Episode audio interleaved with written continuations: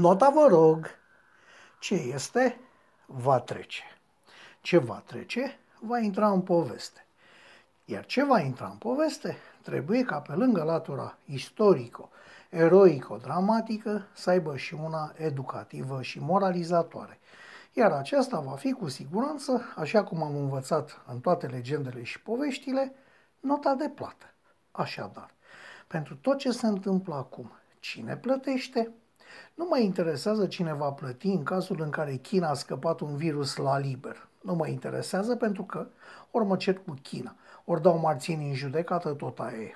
Așadar, cine este de vină în Italia că epidemia a luat o asemenea amploare? Dar cine este vinovat că măsurile sunt luate cu o lentoare dezarmantă?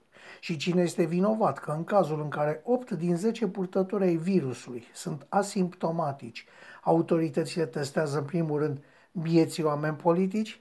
Cine plătește lipsa de reacție în prima fază? Cine plătește că modificarea codului penal privind înăsprirea pedepselor pentru eventuala răspândire a bolii nu sunt însoțite și de proceduri care se prevadă judecarea și condamnarea vinovaților în regim de urgență.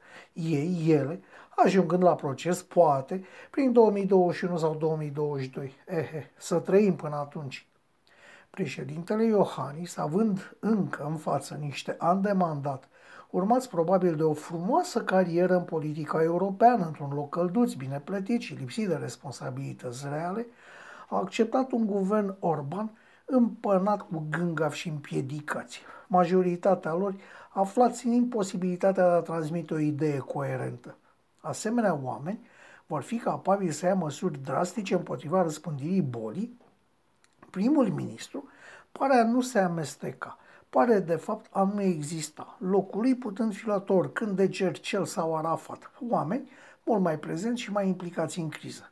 Pesedistul Ciolacu transmite de undeva, dintr-o izolare necunoscută, că el ar fi fost mai drastic în măsuri, dar opoziția lui politică îl împiedică să ne explice cum ar fi făcut asta. Ceea ce ne duce cu gândul la Bănicioiu, la Pintea și ultima pe listă cu voia dumneavoastră, he, he, he, he, țața Veorica. Mă tem că nu avem oamenii potriviți pentru acest moment. Mă tem că aparatul de stat a fost prea multă vreme căpușat cu analfabezi numiți politic.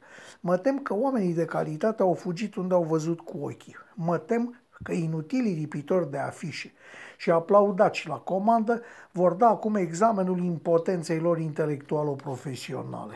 Mă tem că noi vom plăti. Mă tem că numai noi vom plăti. Așadar, sunt suficiente măsurile luate până acum? Nu ar trebui închise măcar parcurile? Nu ar trebui limitate deplasările și în timpul zilei? Nu ar trebui chemați rezerviștii pentru impunerea unei carantine generalizate în România? Mai contează acum capitalul politic?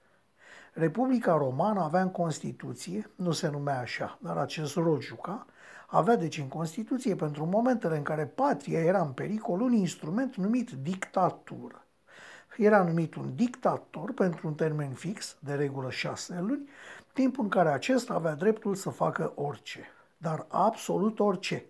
La sfârșitul celor șase luni, redevenea un cetățean obișnuit și era tras la răspundere penal pentru ceea ce făcuse greșit sau dacă generase pagube statului ori cetățenilor. Republica accepta nedorita dictatură pentru că prima salvarea statului.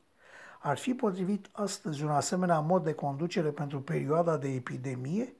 Asta se întreabă un om care privește strada.